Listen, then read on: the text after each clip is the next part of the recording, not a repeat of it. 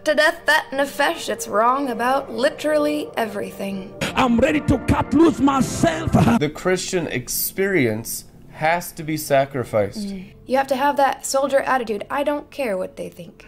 I'm here to obey the apostolic commandment. I want to fulfill God's will for my life. which is the favor that Jesus had from his Father by being perfect.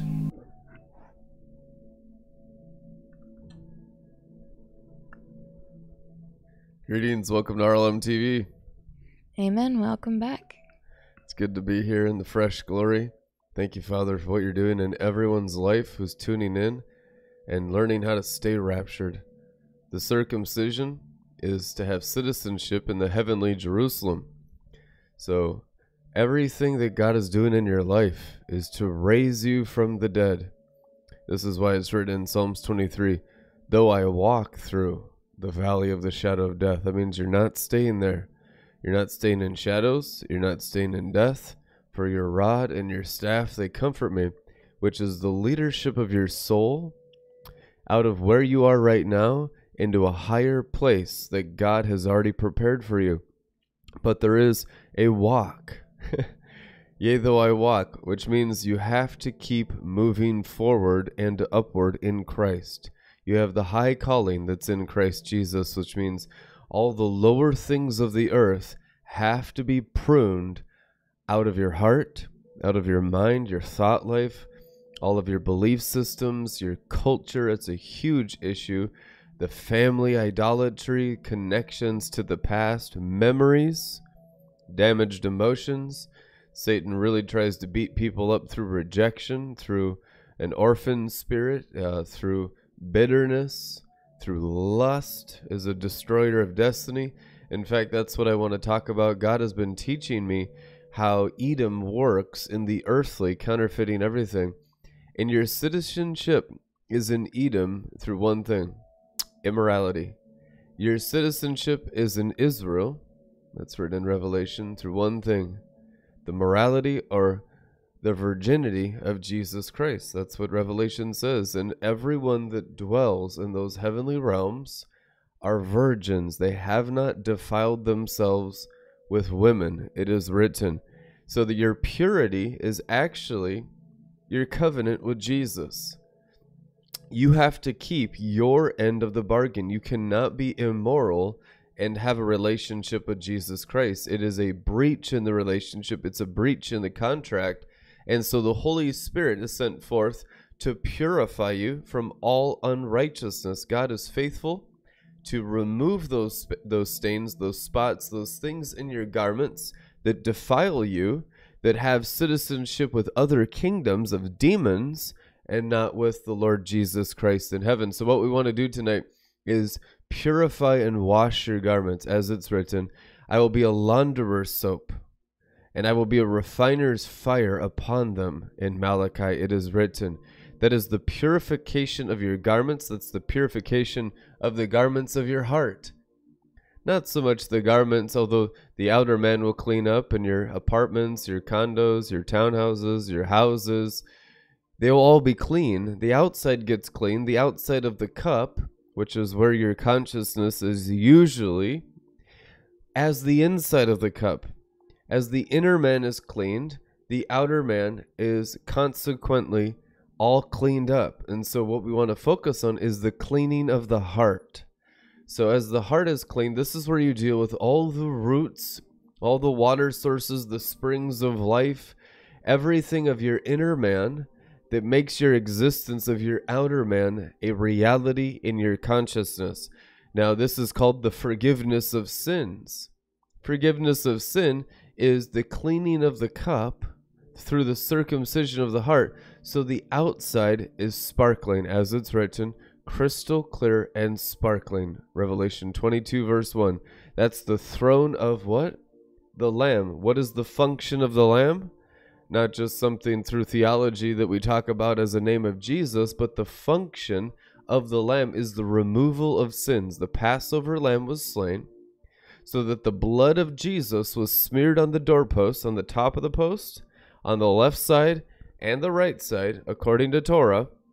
And Jesus Christ is our Passover lamb, so that we can exit the earthly valley of the shadow of death by the Passover lamb, the angel of death passed over and did not afflict the Israelites because the blood was on the doorpost. The doorpost represents your mind, your center. Notice it was over the top, and it was on the left side, and it was on the right side. So the blood was put in three places so that they could go up and that they could also move over. They had to go up spiritually, mentally, morally, and they had to leave Egypt and laterally go across the Red Sea and then keep going into the promised land, which is Zion, which is a new citizenship with the purification of the Nephesh.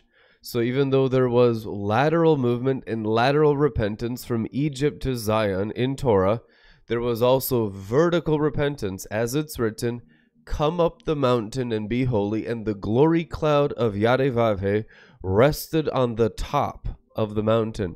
And those that remained below the mountain, off the mountain, all perished in the wilderness because of unbelief. So we read in Torah that faith is our resurrection in the Word of God. And Torah is Jesus Christ. That's John chapter 1. In the beginning was the Word, or in the beginning was Torah. How many y'all know Christians? They don't really teach this in many churches, but it's clearly written in the Word that Jesus Christ is the law of the Father. So anyone who is stewarding Jesus Christ on the inside of them is fulfilling all the law. But if their heart is not stewarding the Spirit of Jesus Christ, they're still under the law of condemnation because they've disobeyed the new contract, the new covenant.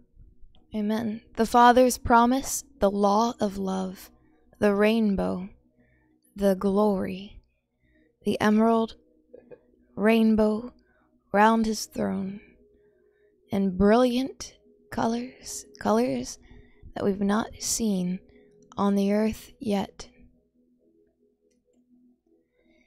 The brilliance, the brightness, the radiance, the Zohar of the supernal ark, that's Jesus Christ. He is the promise. He is the light, uncreated light. He is the Word of God. And He existed in the beginning. Before time began, He was slain before the foundations of the world.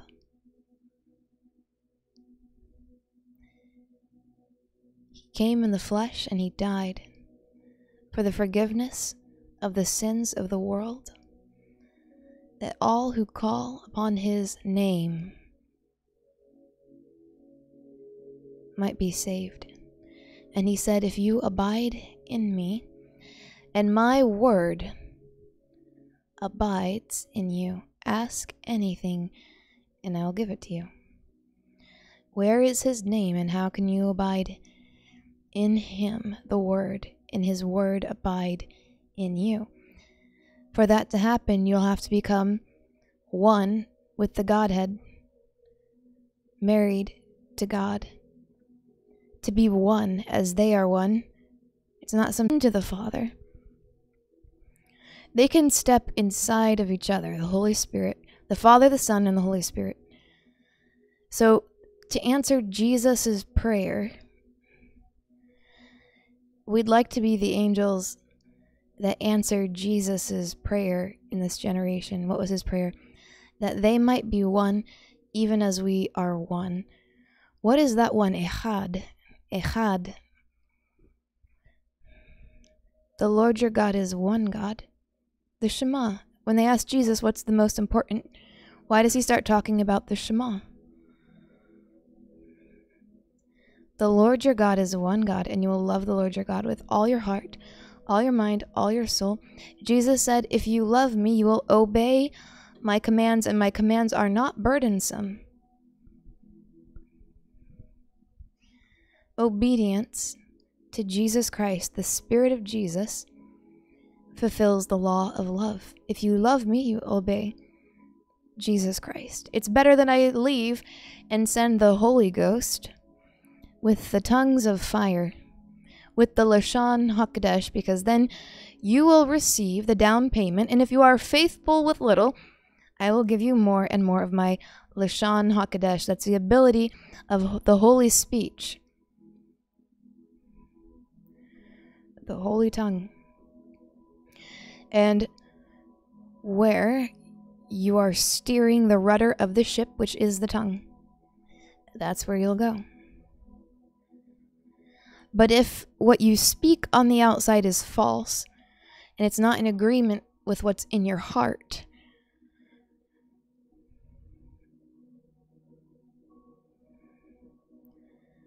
there's no ability to go in the direction that you want to go.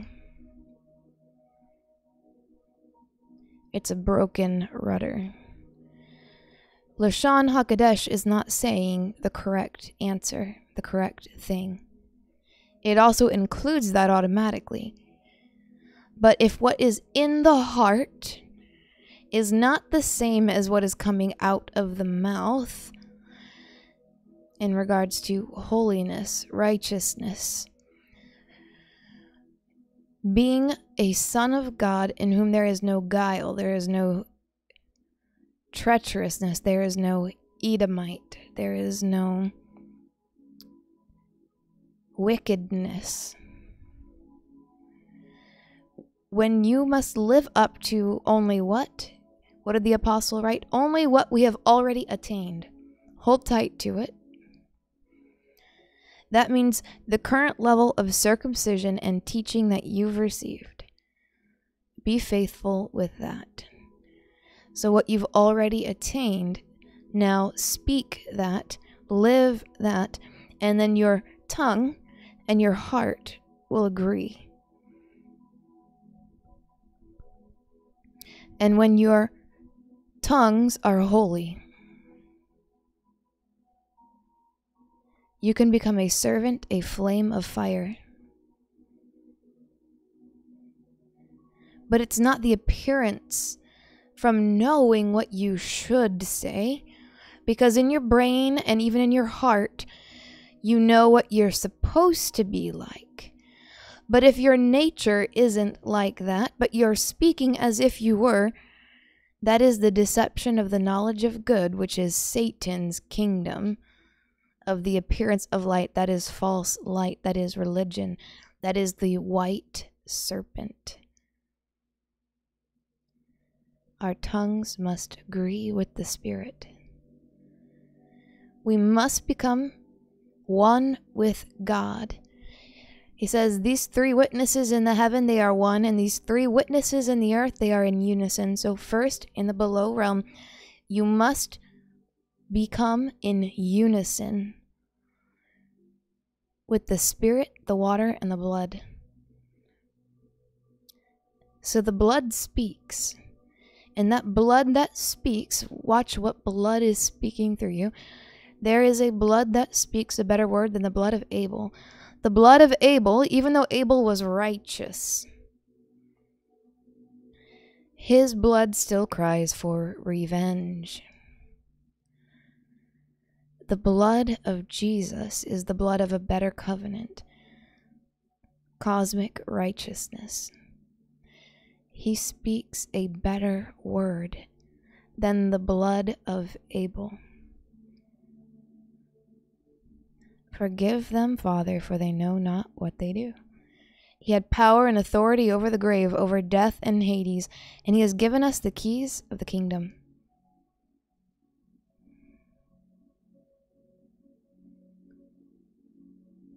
Are you going to do with the time given to you?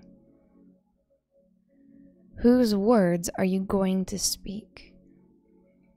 Now, when you secretly love sin, but you know that you're supposed to love God, you're supposed to love righteousness, you'll find that you try to say and do the right things. But it is false light, it's religion, it is the essence of satanic deception. You must become transformed by the renewing of your mind through revelation of the Word of God as the person of Jesus Christ who came in the flesh. No other gods and no other way. He is the way, the truth, and the life, and no one returns to the Father except through this way, which is Jesus Christ. Amen. But earnestly desire and zealously cultivate the greatest and the best gifts and graces, the higher gifts, the mountain gifts, and the choicest graces. And yet I will show you a still more excellent way, one that is better by far, and the highest of them all. So the Bible says, we're going to show you the highest way. Now, the greatest counterfeit that you all deal with when you transition out of the charismatic earthly into the charismatic heavenly is this lower earthly counterfeit of false love. Since we all know, as a standard doctrine for thousands of years, that God is love, and as Christians we're supposed to love everyone, it is not love unless it is 1 Corinthians 12:31 in the heavens, in the highest way, in the highest order, which is the sapphire stones, which is the path to the Father's throne. And you have to understand to come out of the earthly, there is a transition through the heavens of the angelic. To be in unity of the brethren, you must first be in unity with the angels. Because we're not in unity with earthly Edomites. We're not in unity with hell, which is the earthly and the human you have to first, first step is be in unity with the holy angels. The holy angels are stationed on their rungs in the heavens between God's throne and man's fall. Okay, so you'll grow in unity with the angels as it's written in First Enoch. And in those days, Enoch was with the angels. What does that mean? He had to have unity with the angels before he had unity with God. That's standard Christian doctrine, but a lot of times we think in our error, in our immaturity, we can just go into union with God and just skip all the angels. That's not biblical. The New Testament says the exact opposite that we inherit union through the ministering spirits, which are angels. Hebrews, it is written. So, all of this transition is the ministry of the Word of God to get you into that higher angelic order. It is an angelic protocol, it is an angelic culture. The enemy of angelic culture is your human culture, your human identity instead of angelic identity because you're born of God. And what does John 4 24 say? God is angelic. That's exactly what it says. God is spirit. Well, the word spirit means angelic. Exactly.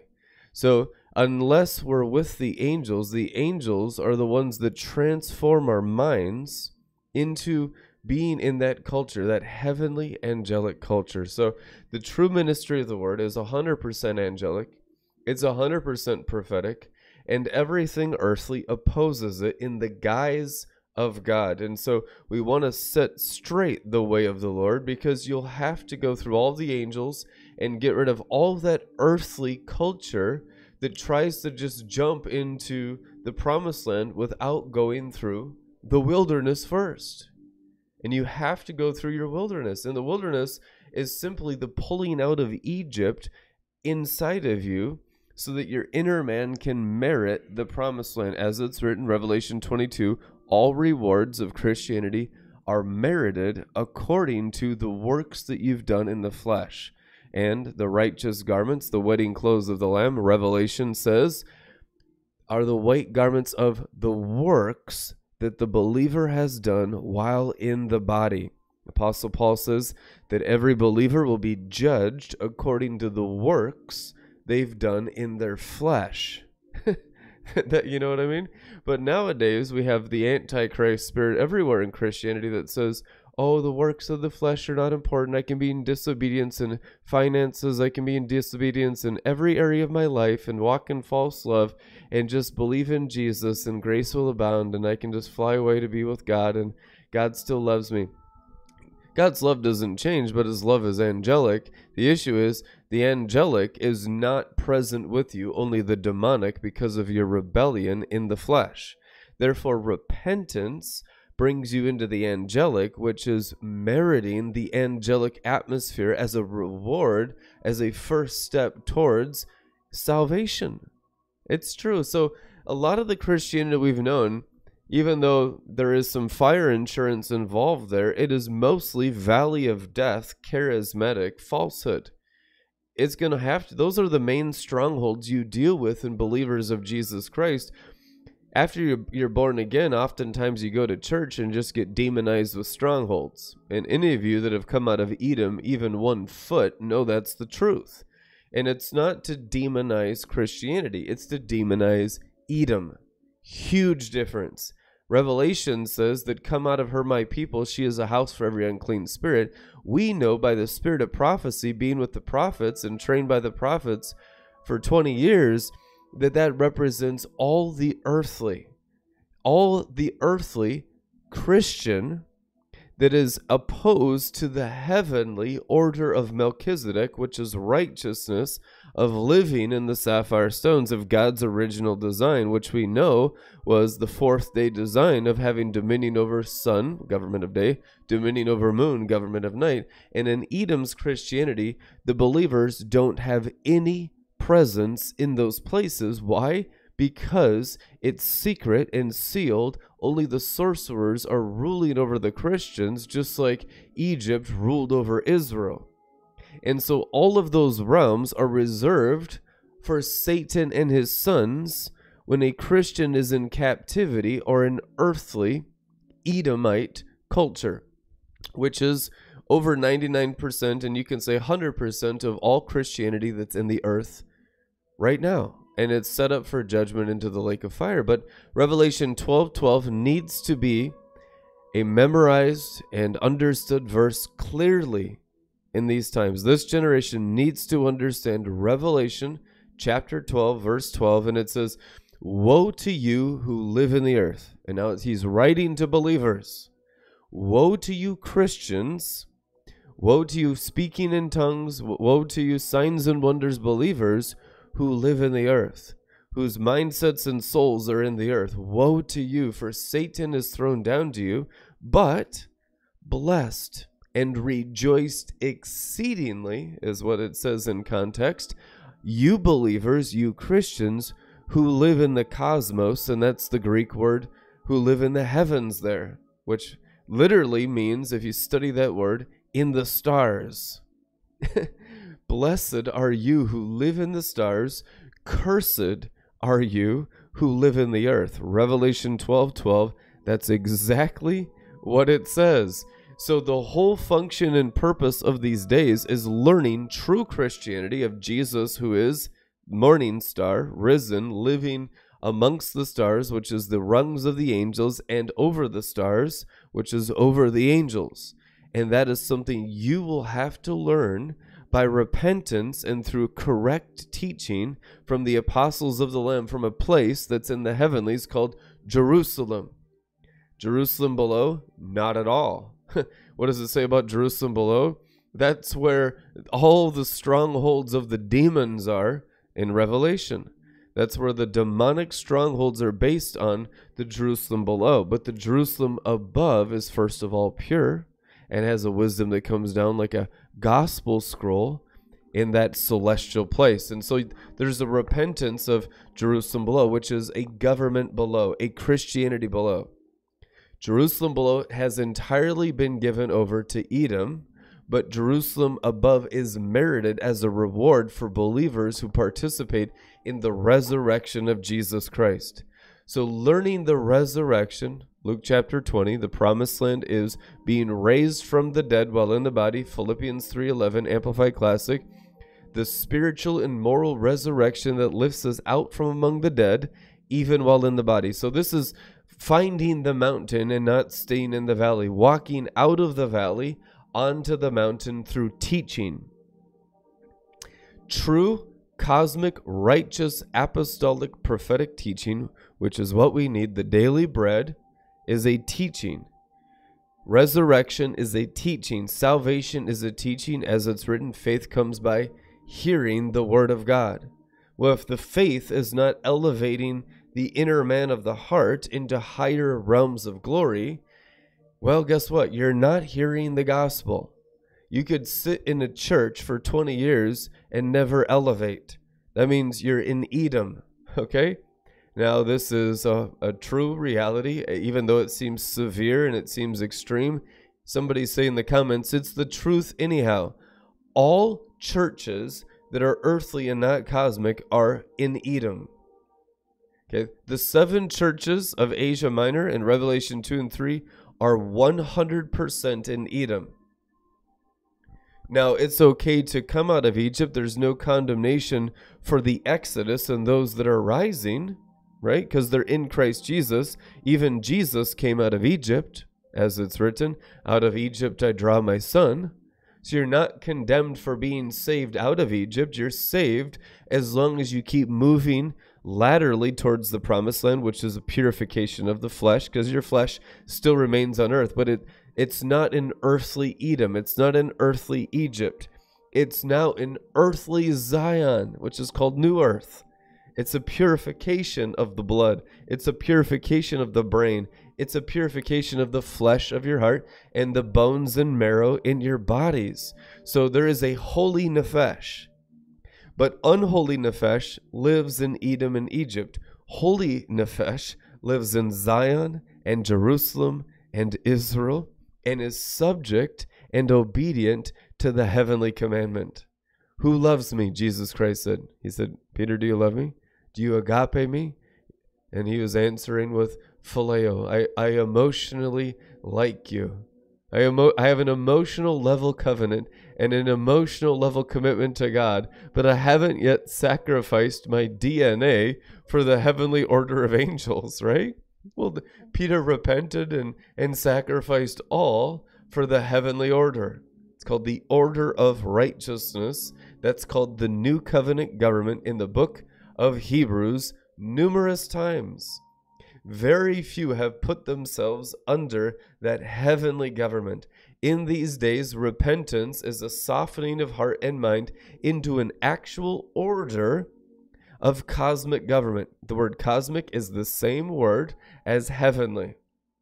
I like the word cosmic because the heavenly is often so dulled down in our senses from hearing it hundreds of times through Christian teaching in Edom that we just think heavenly, but it's more of a doctrine than an actual experience. When you say cosmic and cosmic gate and cosmic portal, it's a fresh new understanding because what it does is it actually goes into the places where the enemy has stolen the inheritance of the believer and it brings a fresh renewal of understanding of what's available to them today. And sometimes there's an offense there. Why? Because the demon has your stuff. When you're offended by something that means the demonic has come into the soul, the mind, the thoughts, the belief systems, the emotions, the culture, the way you live, the way you do things, and it's personal. The demons are very personal, but very sly to steal, kill, and destroy from believers only, because they're the only ones that have anything worth stealing, right? You don't steal from the realm of the dead, they are the realm of the dead. The realm of the dead is Edom, the goats that only steal from the living, the realm of the living, the sheep. Esau only steals from Jacob. Okay? Goats only steal from sheep. Hell only steals from heaven. And you need to understand that's how the universe works. And so when hell steals a lot of stuff, they can build counterfeit uh, systems, counterfeit visions, counterfeit dreams, counterfeit Holy Spirits, counterfeit Jesuses, counterfeit churches, counterfeit Christianities. They've they've built a counterfeit Garden of Eden in the invisible world so that people are raptured up into a counterfeit Edom and see visions and dreams of principalities. And you see that often in these days, and that's written in Revelation. They'll have lying signs and wonders. Well, where are the signs? Signs in the heavens above and wonders on the earth beneath in the great and terrible day of the Lord. So they'll have cosmic lying signs and wonders. So, what is the evidence that we're not in the lie? What is written, those outside the city gates who love the lie? The circumcision is our citizenship into the cosmic Jerusalem, and it begins below. How do we know? Because it says the camp could no longer move, for the circumcision as adults required a two week rest in the wilderness. You could not move. The, the camp, the cloud remained and the pillar remained of fire, and there was no movement until the circumcision was completed, and that represents the complete sanctification in our hearts. Then we go into the Holy Spirit, then we go into the Jordan River, then we cross over and confront the seven nations of Canaan. Why? Because Satan is coming and he has nothing in me. But if you have not been circumcised of heart, when the devil comes, he has his whole kingdom in you. Therefore, his kingdom is only removed through one thing according to Scripture the sword of the Spirit, not used on others, used on hell in your own hearts, which is a corruption of the DNA. And the worst part of hell, and this is mainly what you deal with, you obviously do deal with the lust and you do with the overt rebellion, the wrongdoing, the alcohol, the casual drinking of sipping saints who drink more alcohol than they do actually of the Holy Spirit, and making them completely lukewarm. Alcohol, we know, is entirely taught by the fallen angels. There needs to be an en masse repentance from alcohol drinking to river of life drinking. And it's a holiness, it's not a religiosity, it's not a do and don't. It is a consecration for a better drink. It's a satisfaction on the heavenly substances which, which the Lord Jesus Christ provides. And when we begin to indulge in the heavenly, the repentance of the hellish is automatic. But if there's not an indulgence on the heavenly, eating the heavenly bread, drinking the heavenly wine of Jesus Christ's flesh and blood, which is that path of ascension, his path of blood, his path of flesh that we eat, which is the path of the sapphire stones, which is eating a certain type of bread. This type of bread is literally eating gemstones into your spirit, man, into your born again spirit. You begin to digest gemstone revelation, believers' rewards. It's an emanation of sapphire stones. It's no longer a stone of offense. Why? Because it's working in the divine nature in you a separate divine nature? No. The divine nature shared with you through being born again. You're born of God, which means you have his nature, but he is also a separate person from you, discipling that nature in you. You are not God.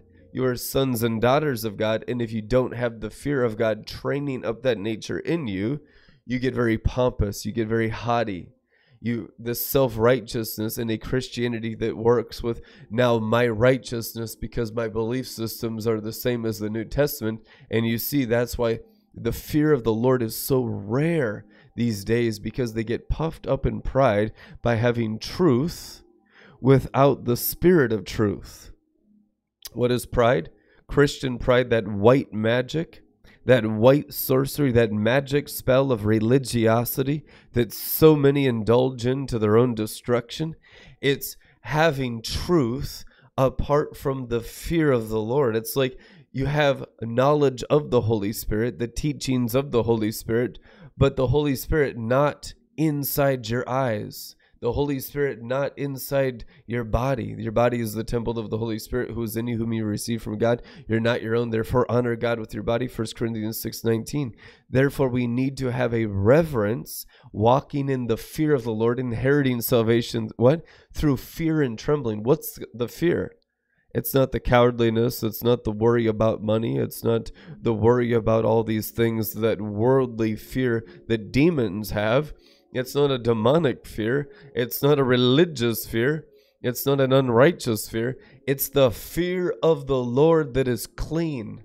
It is written, The fear of the Lord is clean, and the fear of the Lord is pure.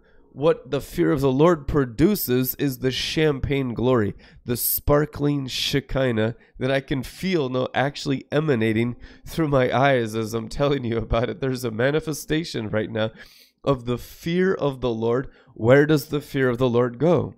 The Bible says, before your eyes.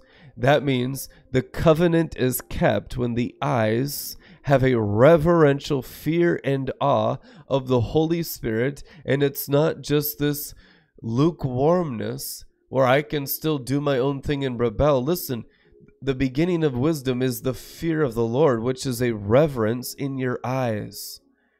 The covenant of your eyes is the covenant of the fear of the Lord, which is stewarding the Holy Spirit in your eyes. Until you do that, there's no covenant with your eyes, and you will be exceedingly demonized. You're exceedingly demonized until there is a fear of the Lord in the eyes. So have nothing to do with demons. We command repentance. Well, you know, we, we don't pray for you Okay, that's not, we don't pray for that demons in your eyes. No, you repent. That's not something that we cater to. That's something we command repentance. As it's written, God commands repentance. It's a commandment. And the commandment goes into the eyes, and now there's a fear there instead of a lust there. There's a fear there instead of a lukewarmness there people have so little of the fear of the Lord. That's why there's so little wisdom and so little reverence for actual maturity. Now, actual maturity requires obedience. If you don't obey with your senses, you can never grow in Christ. Okay, so give us our daily bread. Who receives it? Only he who wants and desires teaching. Well, who wants and desires teach- teaching, the higher teaching of the commandment of Jesus Christ? Only those who are previously obedient in yesterday's food. Everyone else tunes out. Everyone else stops listening, which means they stop eating the daily bread. They're not here anymore. They've gone away and they're in rebellion. They're out there in Edom. There, a lot of them are in denial. Well, it'll be exposed. The Holy Spirit can send forth to these lost sheep and let them be convicted to return into the obedience with their eyes in a reverential fear and awe of God so they can have that champagne glory sparkling through their eyes. Amen. And just like you must go through the angels to get to God, you must go through the apostles. We say, well, now I have an individual. Well, no prophecy of scriptures for individual interpretation. You're a rebel. You're a rebel. You hate the government of God and you're self governed, which is the very definition of the Antichrist a self government. I just need the teaching, but I don't obey anything the apostles say. That's most Edomites. They don't have any actual obedience, but they come and they'll listen and they'll say, Oh, we know you're a, a prophet or a prophetic voice in this generation, but they don't obey anything. There's no actual financial obedience. There's no uh, sanctifying the natural realm, bringing their natural realm into the government of Zion, of the increase of his government, and peace there be no end.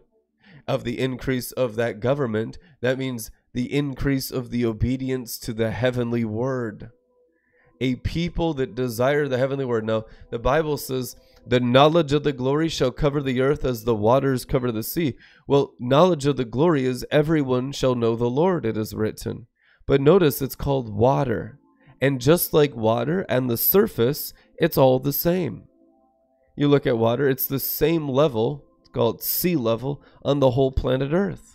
And yet the depths are very, very different. So the knowledge of the Lord that covers the earth is everyone knowing the Lord, but the depths of knowing Him is drastically different. There are some depths that are so deep we haven't even discovered the life that's living there in the natural realm in our earthly oceans. just as a parable of the depths of knowing God. So we have a lot of surface, which is similarity, familiarity. What we don't have is much depth. God is calling us, like Jacques Cousteau, into an aquatic life to boldly discover in the depths of the sea of the knowledge of glory of knowing Him unknown things in these days. And the deeper you go into his glory, the higher you rise from the dead. And this is how we've discovered this path of Enoch and this Enoch mantle and all the depths of the sapphire stone teachings, which is the true and holy Kabbalah of Jesus Christ. Kabbalah is a very, very deep, deep mystery. Okay, I know people nowadays they just say, well, that's what the Luciferians do in the U.S. government through Freemasonry. That's not Kabbalah, that's sorcery. First and foremost, you must separate the deep mysteries of Satan, secret society, uh, Clippus, the Kelipot, from the holy, righteous oral tradition of Moses and the Lamb on Mount Zion, the deepest things of God. Don't be a blasphemer of the deepest depths of the ocean of the knowledge of the glory just because of your ignorance and your paranoia and your lack of understanding the things of the heavenly realm. These are angelic mysteries. Now, a lot of the angelic mysteries we know one third are very demonic. And so you're right to call one third of those angelic mysteries demonic because it's to- totally demonic. But now the mysteries of righteousness, make sure you judge them righteously, lest you condemn the depths of the knowledge of the covering of the glory of the sea, which is the sapphire sea. We can't condemn the deep things of God, yet, in my experience of nearly 20 years of full time ministry, most people, because of just being on surface, similar, familiar Comfortable waters, with the glory. They've got they've become familiar with the glory of God. People learn to live in the glory and then they take it for granted. People learn to live with the indwelling presence of the Holy Ghost, the baptism of fire, the baptism in the Holy Spirit with the evidence of speaking in tongues, and then they become familiar with the Holy Ghost. That's a dangerous place to be. You know, whatever level of Christianity that you've stepped into, let us not grow familiar with a God that you probably barely know. And how do I know that after all of your years of Christianity, you still barely know God? That's true. Let it irritate the foreskin and membrane. After all your years of being baptized in the Holy Ghost, you barely know God. In the Psalms and in the Proverbs, you'll find what it means to know God.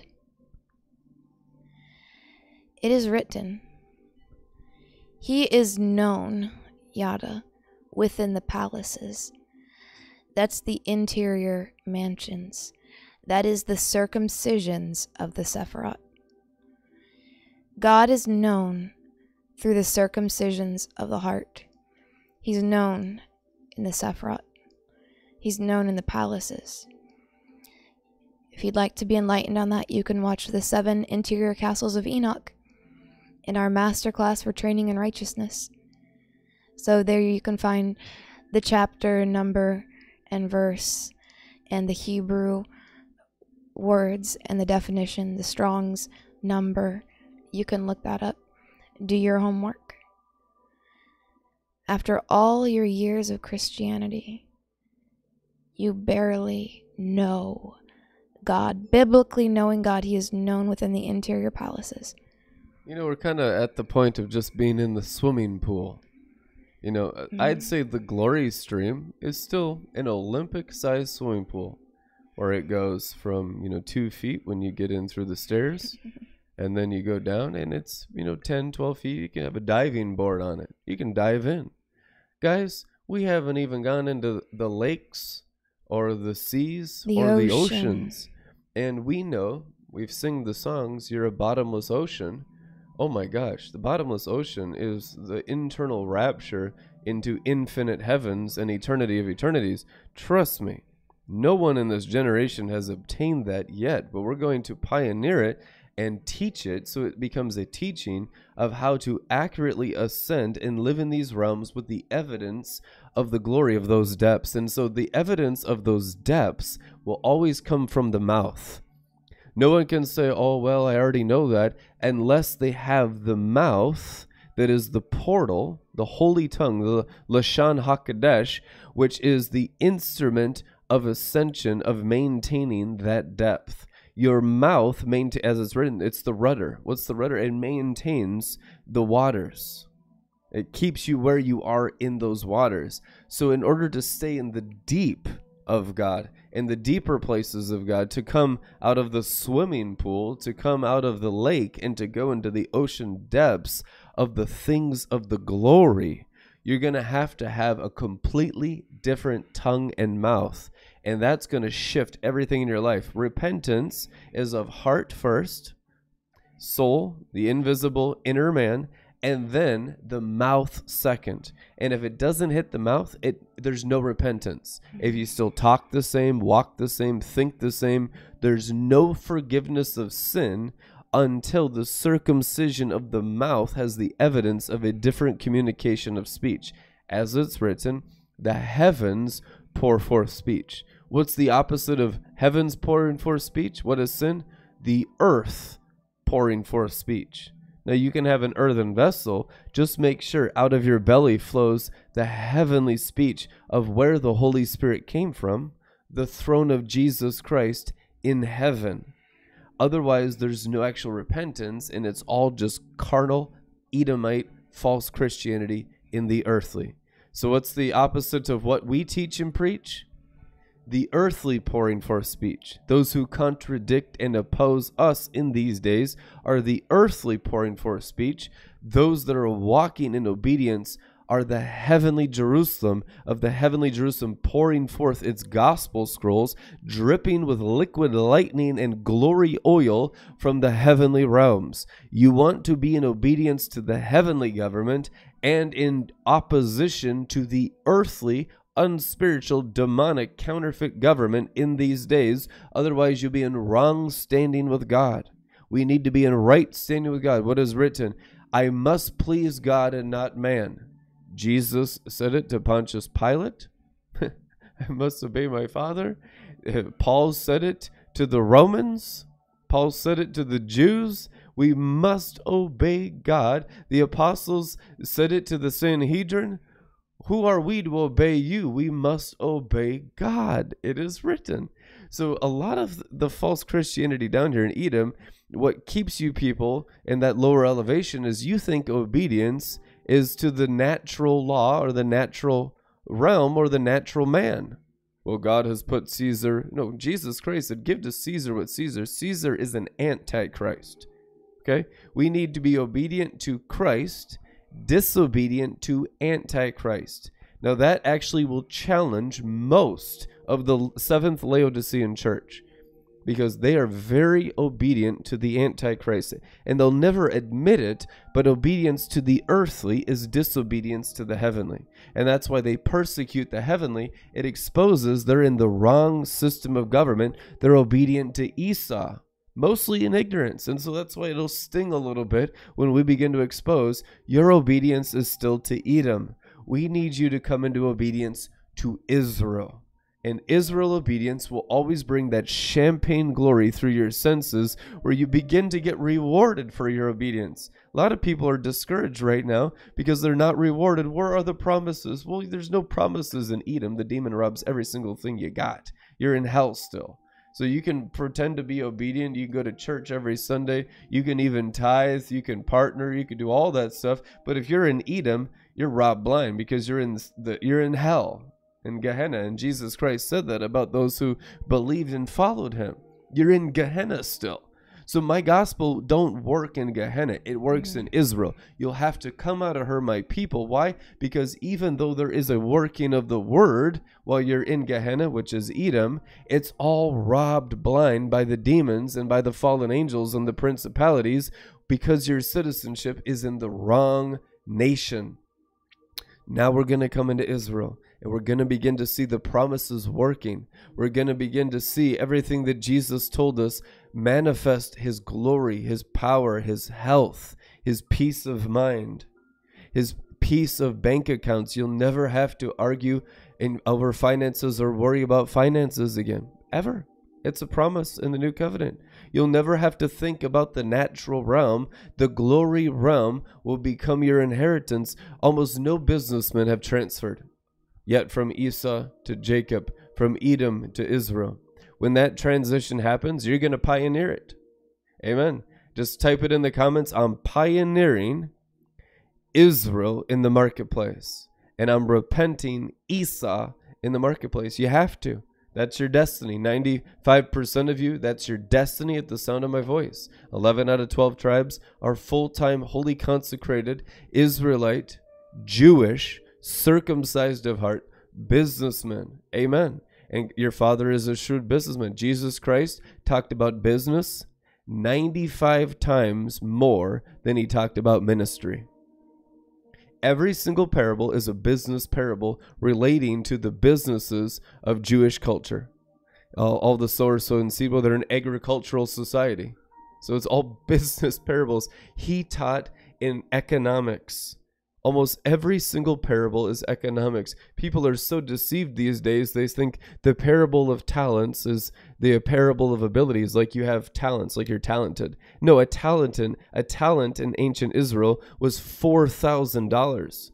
He was teaching economics, he was teaching business when you're in religious spirits, you don't want to learn about finances because that's the root of all evil that's still uncircumcised in your heart. That needs to be the first step that you need kingdom economics. You need kingdom finances, not not greed, not even need, it, because there's abundance. There's always an abundance with God. It's not greed, it's and it's not according to your need either. God doesn't work by need or by greed. He works by a system of abundance of the glory of the ocean of his ability from the person of the heart that's circumcised and obedient with their body going deeper into the glory every day. If you're not taking the natural realm into the glory, there's no kingship or citizenship in Jerusalem as it's written in Proverbs. God hides his things in the glory, and kings go into the glory and search them out that's going into the Word. That's the Word getting into you and taking your consciousness into the Word of God, which is going into the glory. You only enter the glory through the Word. What kind of Word? The Word of Jesus. He is the Word of God, the Torah of God. That's the engagement of Torah. The purpose of going into Torah is to go into the glory for success. Mm-hmm. There's a good selfishness of the things of God for God. That's what you really want to get. You want to get greedy for doing the Father's will. You don't want to get greedy for self gain and self promotion, but there's a zeal for the Father's house that must consume you. There's a greed for the Father's house that must consume you. I'm gonna, we're gonna help you people get delivered and on the right path. Amen. And he, Paul says the same thing when he says lust after spiritual gifts, which is desire with all your heart the things of the glory the things of the throne room, the things of the 24 elders, and the Chayat, the living creatures around his throne, the full rainbow, the full orbit of heaven over earth with your heart circumcised, and your heart becomes expanded in God. And guess what? It takes your mind, will, and emotions, your soul, it takes your brain, all of it with you, further and further away from sin away from greed and need and poverty and religion and earthly and Edom and hell and that woe to the inhabitants of earth because Satan's thrown down to you. So you're further and further from Satan in your heart and closer and closer to God in your heart, which takes your brain with you. But your brain will always be in opposition until it's renewed. That's written in Romans 8 and Romans 12. Paul's dealing with a Roman church, the book of Romans, where their heart and their mind had not yet learned how to orbit around the throne of glory and the King of glory on the throne, where they were still very much orbiting around their own self and and purposes of their own uh, nefesh needs. Jesus Christ says, Care not about these things, for the Father takes care of the sparrows, how much more than you? That your orbit was still selfish, and, and Paul's dealing with that. Now the orbit becomes Jesus. So when you're thinking about self and how to provide for yourself and take care of self, you're in hell. When you're learning how to minister to Jesus, take care of Jesus's needs, Mary of Bethany pouring the perfume on Jesus, she's not caring or concerned about her personal needs, is she? No, she's serving the needs of Jesus. Therefore, she went into Jesus. Where was she? At the cross. Mary of Bethany, because she had fully sacrificed the natural realm, which is that sacred nard, which was obviously a financial thing there if you read it. The the description of the monetary value is written and the offense towards satan because of the financial value. It's about the equivalent of $75,000 with Bidenomics. Today it was about 55,000 with Trump. Now with Biden economics Bidenomics it's about maybe 85,000 how much value that sacred nard was. And that economic value is written there because she brought her body into the glory. She brought her natural realm into glory. You cannot devalue the gospel and take out the economic value. A religious spirit will say, well, it's not about the money. Well, why does the Bible talk about the money then? It was important that that was sacrificed. Otherwise, her natural realm was not even close to Jesus. Now, you see how the religious spirit, Satan, the Antichrist, and Judas Iscariot reacted to that measurement of sac- sacrificing the natural realm for Jesus Christ. It says that Judas immediately got up and ran to the Pharisees to see how much money he could get for him. So hell will react to money of selfishness, or heaven will react to money consecrated. And that's really the separation of Antichrist and Christ, or those that are in Edom, Edomite goat Christians. Right? None of them are givers, none of them are tithers, none of them obey in the natural realm at all. That's your citizenship in Edom, truly, in the parable of Mary Bethany. Amen. Truth, anyhow. Or in the sheep. Now we're obedient, where the natural realm does not pull my heartstrings. Secretly, everyone uncircumcised of heart is still idolaters, as it's written, the love of money is the root of all evil. The word love there means still controlled by the natural realm, which means their God is still money, even if they have a poverty spirit you know all these things these self-justification doctrines where, where i don't love money money's not a big thing to me. It still rules your life until the root system which is the heart system becomes the depths of the knowledge of the glory through the circumcisions. So people that say they don't love money are still loving money unless the money is sanctified in the root system of the heart. Amen truth anyhow so after we receive circumcision of the heart there is a constant flow of faithfulness like mary of bethany of pouring it out as sacrifices and offerings. If we can get that shift in our culture go from 3% to 30% to the true headship of the body. Not these hirelings out here but the ones that have the apostolic upon them from jesus. Not man's apostolic not edom's apostolic but the true and faithful witness of what? The resurrection, which is the sapphire stones, the way of the heavens. If that heavenly resurrection, the revelation, sun and moon teachings of the gospel from that cosmic realm, the true apostolic is cosmic. Apostle Paul says cosmic garments. Apostle John says standing on the moon. And Apostle John says coming out of the earthly into the heavenly. So, unless we have the cosmic gospel, be certain there really is not the apostolic functioning.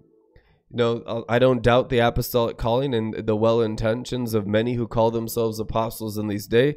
At best, they're apostolic in diapers. And a lot of them are in their 50s, 60s, 70s. They've been in full time ministry 30, 50, 50 years. They're diapers. They're apostolic babies. And it's humiliating and hard for them to admit.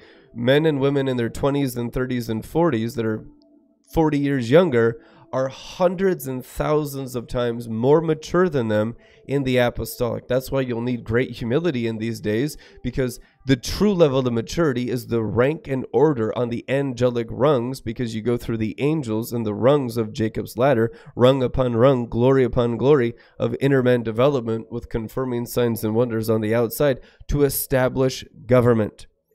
So when you have all the immaturity calling itself maturity, what you're going to have is chaos. A hundred thousand different opinions down here. That's why judgment needs to come to the house of God because people are calling maturity all these apostles down here that are absolutely not maturity. They're very earthly.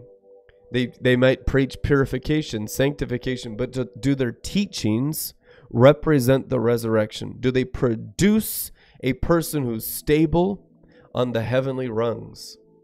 If not, the teaching, the mouth, reveals the immaturity. If the preaching and the teaching is not producing resurrection and ascension through the biblical form that we have now in the oral tradition of Jesus Christ that we bring in RLM TV, Red Letter Ministries Television, is the oral tradition of Jesus Christ. It is the fulfillment of the oral tradition of Moses in these days, which is the true and faithful witness of the resurrection or how to be resurrected biblically that pleases the Holy Spirit in the heavens. That that is the culture of the holy angels in the heavens, where the angels say, That's what we're into. And you go right up into where they are and be with them in those places and you learn their ways. That's to be with the angels is to be with the oral tradition of Jesus Christ. It is a teaching, it is a culture, it is over the earth, it's not under the earth. It's a different system. And so that is what will completely destroy Babylon the Great in these days. That high tower that Edom built, that false Christianity built, even false glory Christianity, that's still surface waters. We've never gone into the depths. No generation of the glory of God has gone into the depths until now. That's why all the shoe boxes were empty. Sands of Time Prophecy, Bob Jones. They're all empty. I'll tell you a great mystery. In this generation, predestined foreordained to go into the heavens and teach starry Christianity, true celestial cosmic righteousness. All of those shoeboxes for Joel's army had moon boots in them, which means the answer to the calling and the destiny to be a part of God's army in these days requires the minimum level of living on the moon. All the earthly circumcisions is still just getting Edom out of your hearts, getting Egypt, Egypt and Egypt's sorcery out of your bones and marrow and brains and thought life.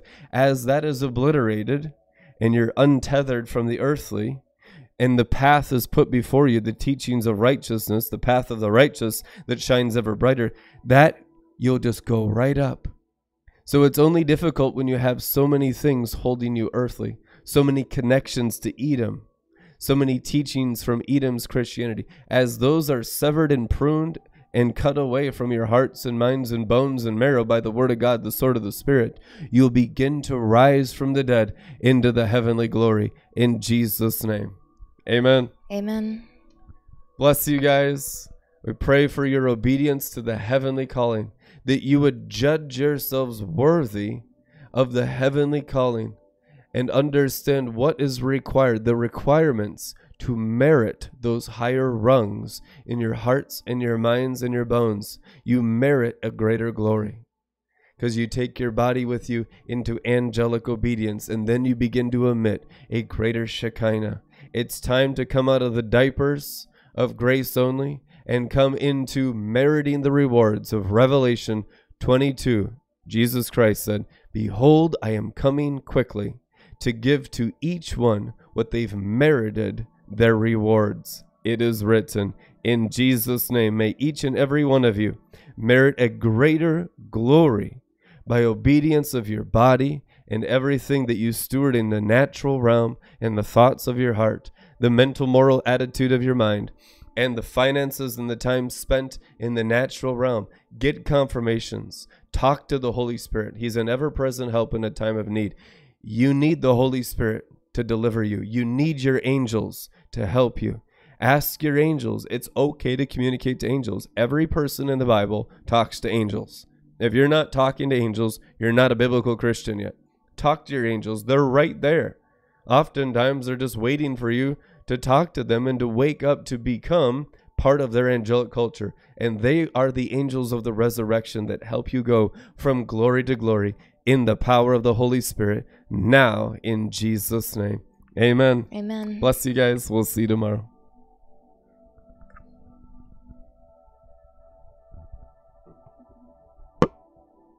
Oh, it, it all froze.